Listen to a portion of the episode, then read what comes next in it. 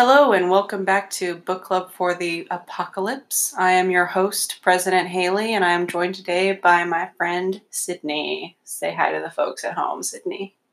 Hey there, folks. How's it going? Good, good. I'm also good. Stir crazy if I'm, you know, if you're if you're like me. Yes. Yeah. Eh, yeah, mm, yeah. This has been a really weird experience reading the book The Girl in Red because it centers around an apocalypse, as you may know from previous episodes, readers, from an outbreak called the cough. And we are in a unique position because we are literally living through an outbreak Involving a cough. involving a cough. Yeah, that's one of the key symptoms. Um, so that's what we're going to talk about today. Basically, is sort of the reality of a cough-fueled pandemic because we're actually living through it right now, and sort of how realistic and uh, terrifyingly accurate this book is in terms of the cough. So we'll go ahead and get started. Um, just as a refresher, The Girl in Red is a post-apocalyptic book and it centers around a young adult female who is trying to make her way through a brave new world of not that many people because everyone is hemorrhaging up a lung for the most part. Um, Sans family, Sans friends, she's just a lone wolf in a terrifying new world. Um, but a key part between that outbreak and what we're seeing is quarantine camps. So the book mentions a lot about how the government gets involved basically through quarantine camps, which they're wanting people to go to. And we're kind of actually seeing that. Sydney, why don't you tell them about the quarantine stuff that's going on with us right now? Has been going on for actually like two months. Alrighty. Well, let me tell you, Haley, it's a hot mess. so, as a you know some kind of biology major, I'm not going to tell you folks too much about my background because uh, don't fucking fact check me. Um, But Yeah. um, I will quote you a little bit from the book Plagues and Peoples. Let's see, by um oh my god, I'm missing the bottom half of my book. oh my god. Oh, it Plagues looks like and my dog ate it.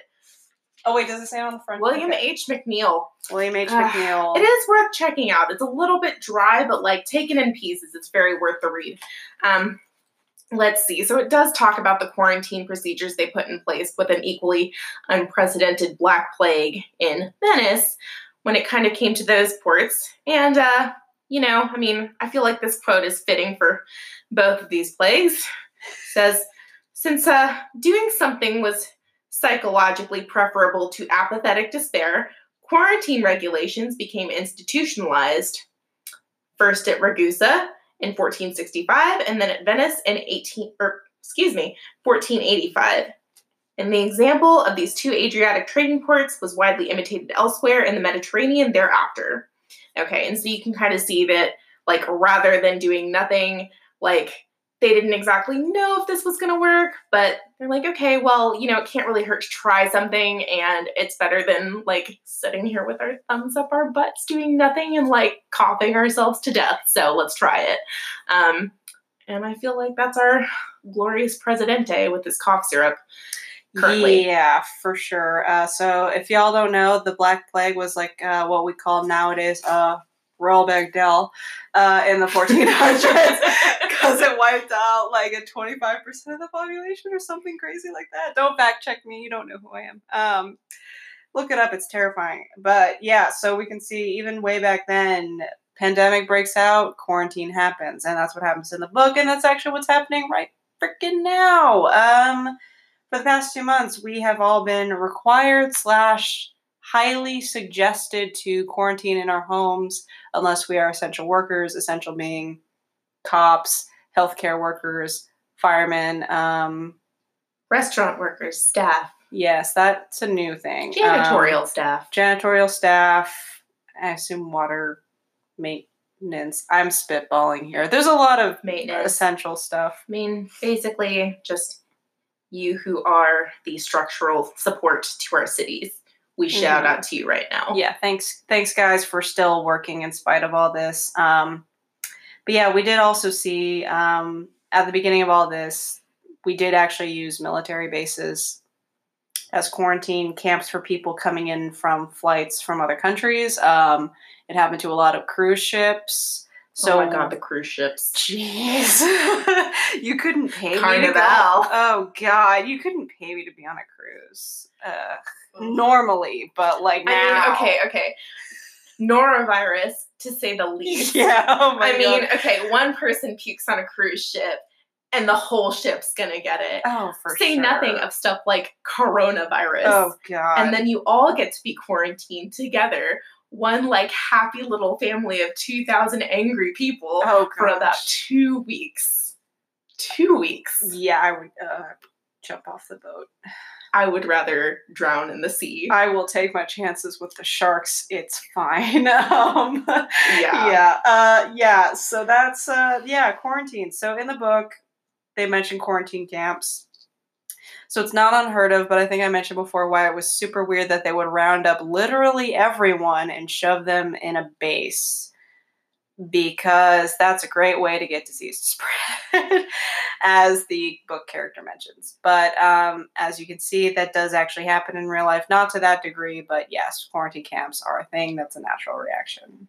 It's a thing, it's a very natural reaction. And I mean, I completely get that. Like, I'm with And- them in a way. Yeah, and like your book said, you know, when you think about it, if the government didn't do something, people would ask them why they weren't doing anything. Right. And like the other thing this book mentions, like, okay, to summarize a good bit, I mean, But- I'm summarizing a large chunk of this book, but say- like entire religious institutions and cultural chunks are dedicated to like keeping the population from panicking. So Mhm. if the government sat by and did nothing, they would be remiss. I mean, Yeah.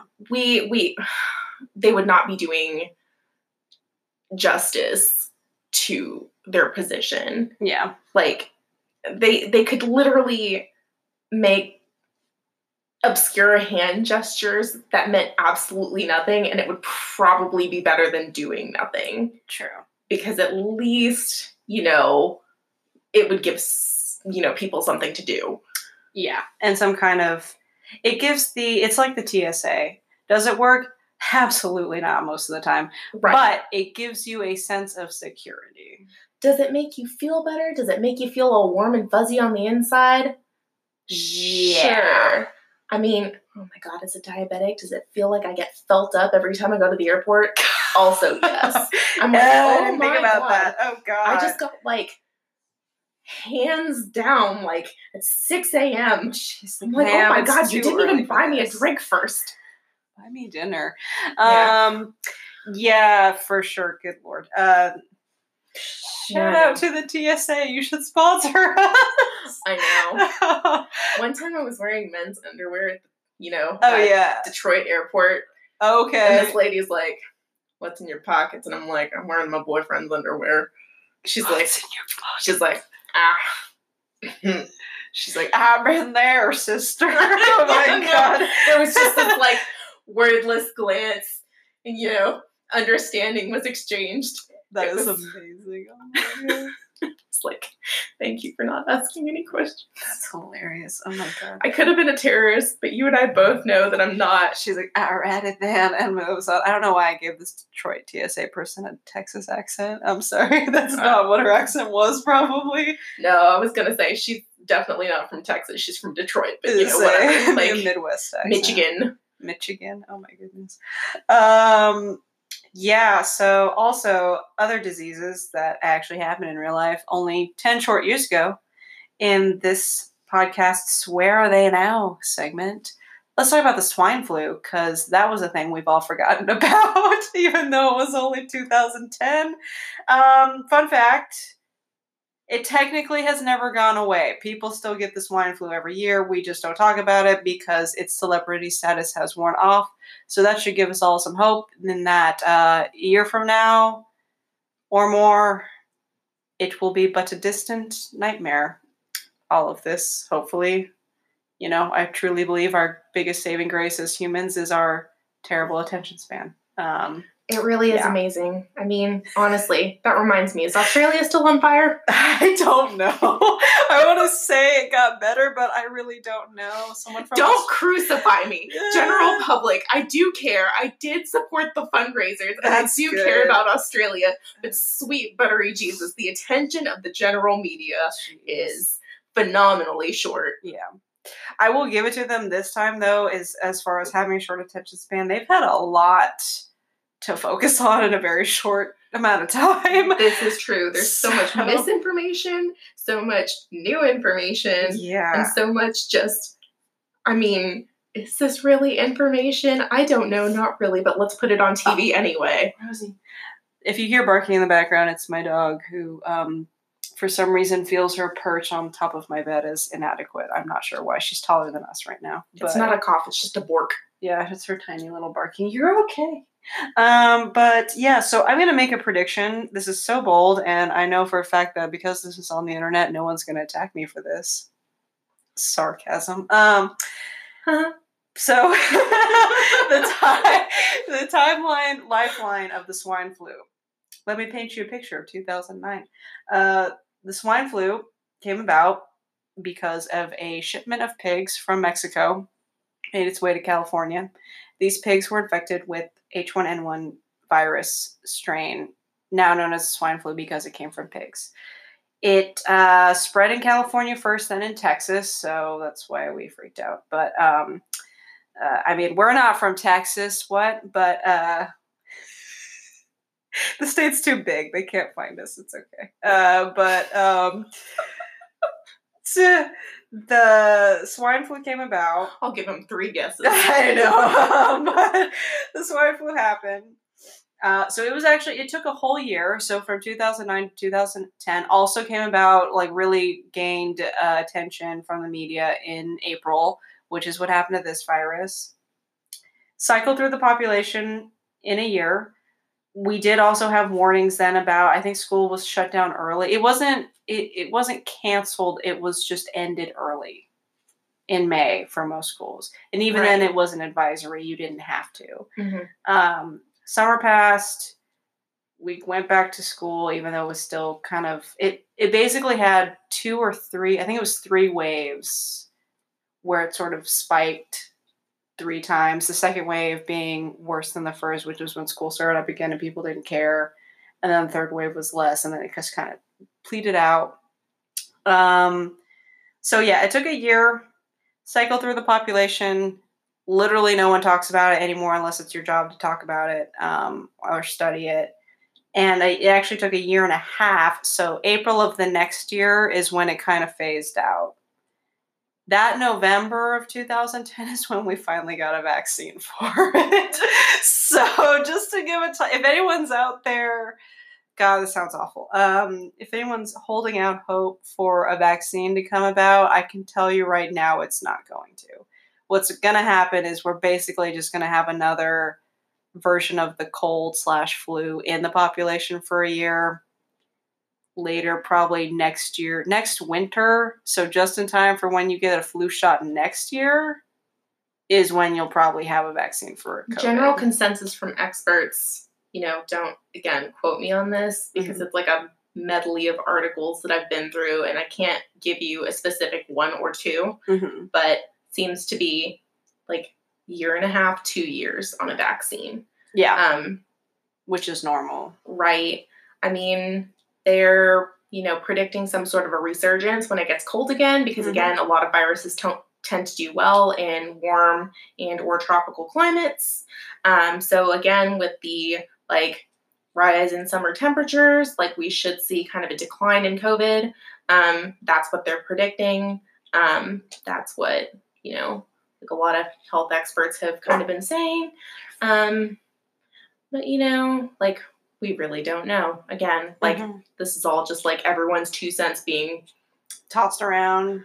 I mean, we don't really know anything. Is the point Yeah, ad um, infinitum? Yeah, that's kind of the thing of if you've seen a lot of articles bouncing around. I know Houston, a couple places, probably New York, um, Rosie, um, have talked about, oh, we're we're working real hard on the vaccine, guys. They are. Um, stop. But uh, and, and actually, a year and a half and two years is technically a sped up process because it's got to be vetted and approved by so many agencies. It has to be tested so thoroughly because they're trying to make sure that they don't kill anyone inadvertently. The fact that they're getting this through the FDA in a year and a half to two years that's is impressive. a bureaucratic miracle. Yes. I mean, um, you should be like wondering how somebody did that in terms of paperwork oh yeah. because it's like going into the DMV and finding out that there's no one else in there Mhm. and then having the lady smile at you, hand you a lollipop and go, "Oh, your papers are ready." yeah, it's It doesn't fucking happen. yeah, pretty much. um, the oh god, the FDA. I mean, it exists for an important reason. Um, but like to give like an example, It's a four-step process. It's crazy. Oh, Oh, it takes years and studies and like multiple levels and just tons of approvals.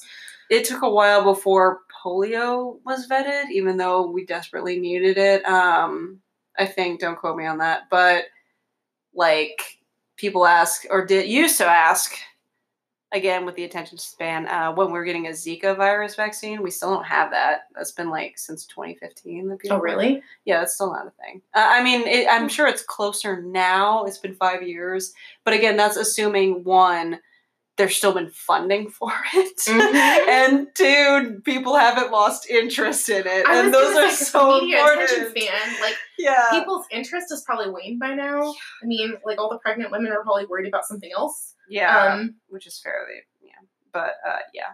Um, so I think it's interesting just because we both have a background in health. Uh, you're in biology and me in public health, uh, education wise, because we had to study this stuff. So it's like, and the thing is, like, what we think is important and worth passing or researching isn't necessarily what the general public or the media or people who control grants and things think is important. And that's one of the biggest issues with vaccines and research is if it's not in the public eye and it doesn't it isn't been deemed important by the powers that be it's going to the funding's going to stop or dry up or not exist in general and that's super unfortunate. And that's kind of why, like, some of these rare conditions need, like, just kind of these lottery grants. Mhm. Um, because, you know, to the people that do have these, like, rare conditions, you know, the three or four people that have them, they're like, what are we going to do about it? yeah There's no one on this case. which is a shame um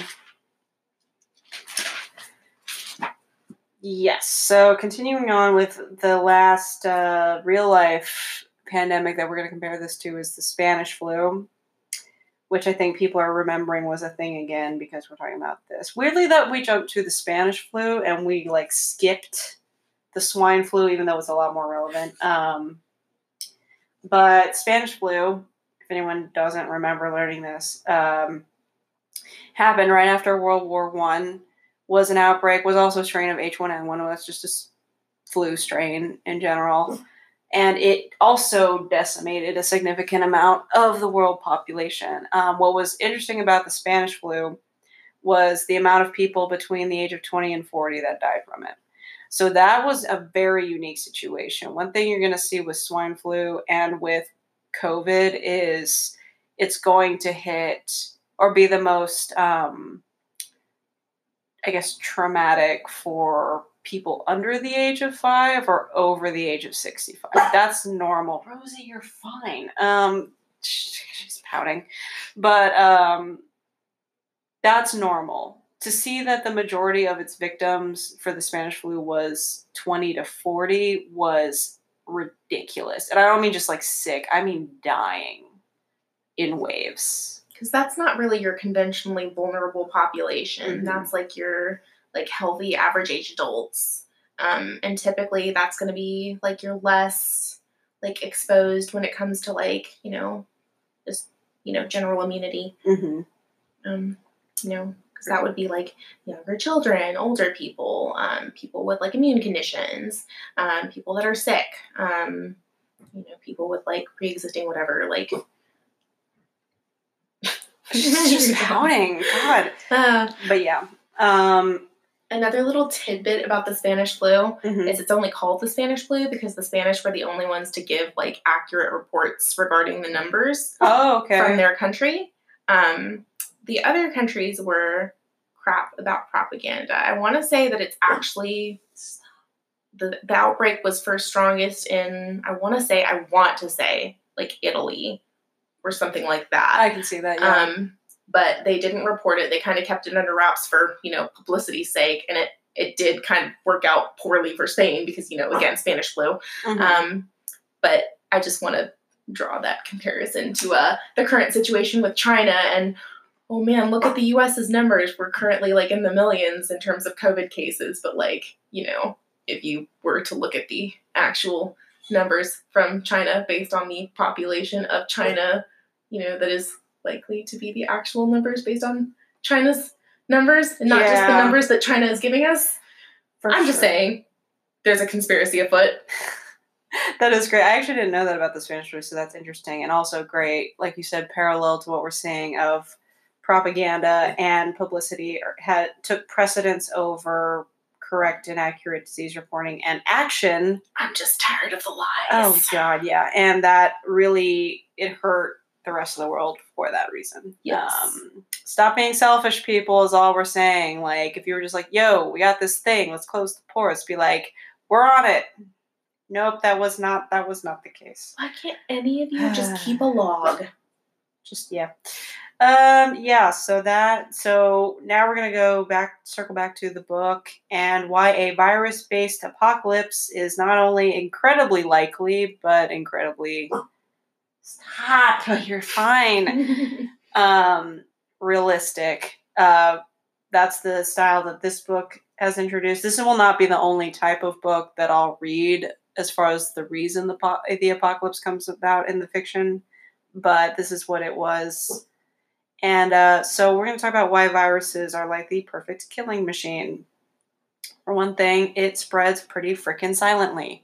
Um, the fact that it can take up to 14 days for a person to show symptoms of our current virus is a great one. Um, in the book, you saw people didn't, they actually had no idea what the incubation period was. And that's what it's called when someone actually has a virus in their body doing its virus thing, but it ha- they haven't shown symptoms. That period is known as the incubation period. God. Yeah, it's just kind of dormant and replicating. It's using the host's um, genetic material to replicate itself because it's not really like a living thing. It's just kind of like these like pieces of genetic material using your genetic material to make more of itself and then lysing your cells in the process Mhm. Like little time bombs Yeah. and it's really like gross and dramatic and there's nothing you can do about it and they're like little destructive zombies They're truly the perfect killing machine because they literally exist to replicate and spread and have no other purpose. And like she said, they're technically not biologically alive. they are the undead Uh, yeah, it's stop it.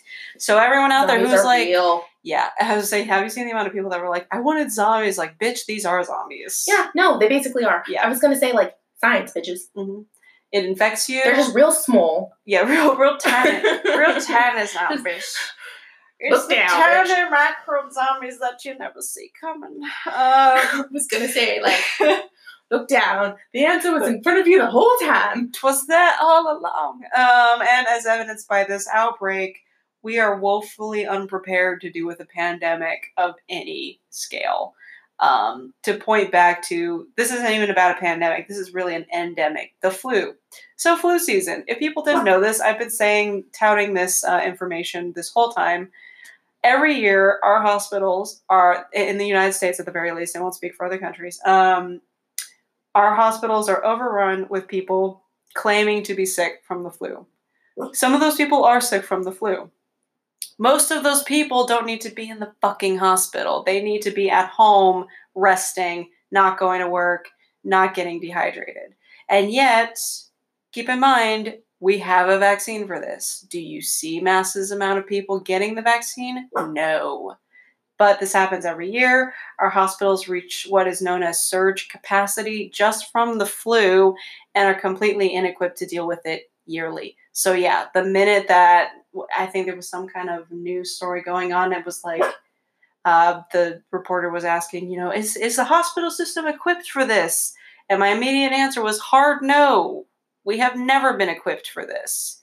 We probably never will be equipped for this. I'm I'm really not sure. Maybe I'm just a pessimist, but I don't see us drastically changing the way we do things just because of this. But again, maybe I'm just a pessimist. Mm-hmm. Um, yeah. So yeah, an apocalypse based on a virus outbreak is incredibly realistic. I'll give the book that. So it was pretty smart. Yeah, I would agree with that. I mean, just like to the, just with the extent that we're underprepared for any sort of a crisis of this magnitude, or even like something of a lesser magnitude, just the fact that human populations nowadays are so interconnected, like we are such a global society, like we should have expected that, you know, crises would be equally global. Like as soon mm-hmm. as we mm-hmm. saw this pop up in Wuhan, like I just said that like the whitest person alive. You're fine. um, moving on. Um, we probably should have stopped flights, but you know, our economy was fine until it wasn't. Yes. And I really think that, you know, kind of our sense of greed kept us going. Like or like all of those industries, we were like, okay, you know, we we really need to keep going. We really need to keep going. So we can't shut anything down mm-hmm. until we had to shut everything down. Yeah. Um, because everybody was sick. Yeah. Well, like you said, everything was fine until it wasn't. Like it just it's ridiculous. Mm-hmm. And then just like I don't I don't know. Like I just nobody has any sense of foresight and it's like you're just watching it move in slow motion but there's so many moving parts and you can't possibly stop them all yeah yeah it's like a train wreck pretty much um well to end on a positive note rosie's really cute if um if a bit persnickety um she won't stop she's an adorable grump. pouting yeah she's an adorable grump um yeah so yeah this book pretty good read. Um, very realistic in the type of apocalypse that it was talking about. Um, we're currently living through not. I mean, we're we're living through a pandemic. We're not living through an apocalypse. Let's be real here. Um, that's a bit. That's a tad dramatic. Um, but yeah, so what would you say was like the worst science moment in this book? Like in this book, like the most obviously bad science moment. When in the second half they revealed that there was a secondary disease and it was literally a weird alien parasite that is just a worm with teeth that eats its way out. Oof, time for the stomach burster. I'm done. That's what happened. so I'm like, what the heck? And I was like, you didn't need a secondary disease, but okay, that was the biggest issue I had with this book was the secondary disease. Once that happened, I was like, okay, I'm done with this. Oh I'm done. I was like, you had me this whole time, and then this happened, and now I'm done that was my experience reading the Hunger Games too. I like literally threw the last book at the wall. That's what I heard most people did with the second Hunger Games. Yeah, I, I mean the 3rd mm-hmm. Yeah, I, I didn't finish it. He's like, oh, I decided to marry Peeta and have children. And you're like, like, that's not what war-hardened veteran Katniss Everdeen would say. um, that's what she is. If you read, if you go back and read it, I was like, is this the, is this like letters from Vietnam? Like, what is this? Like, you read it, and she's just like this she she's very um sensory based like um it was cold on my perch. The deer passed by me and I killed it. I'm happy my family has food. The blood is getting on my pants. It was really yes. weird. She's very cut and dried. It's very funny. Oh my goodness. Oh, we're getting off topic. Um, but we're actually getting towards the last 30 wolves. minutes. She pretty much was, but she was so cool. Um, yeah, I can't braid my hair to the side without thinking of like Katniss. Katniss. Um, all right. Well, that's the end of this episode. Thank you so much for joining me, Sydney. Thanks for having me. Yeah, hopefully we can do this again. This was fun. Um, tune in next time to hear some discussions on other post-apocalyptic fiction and see what I'm reading next. Thanks. Bye-bye. Bye.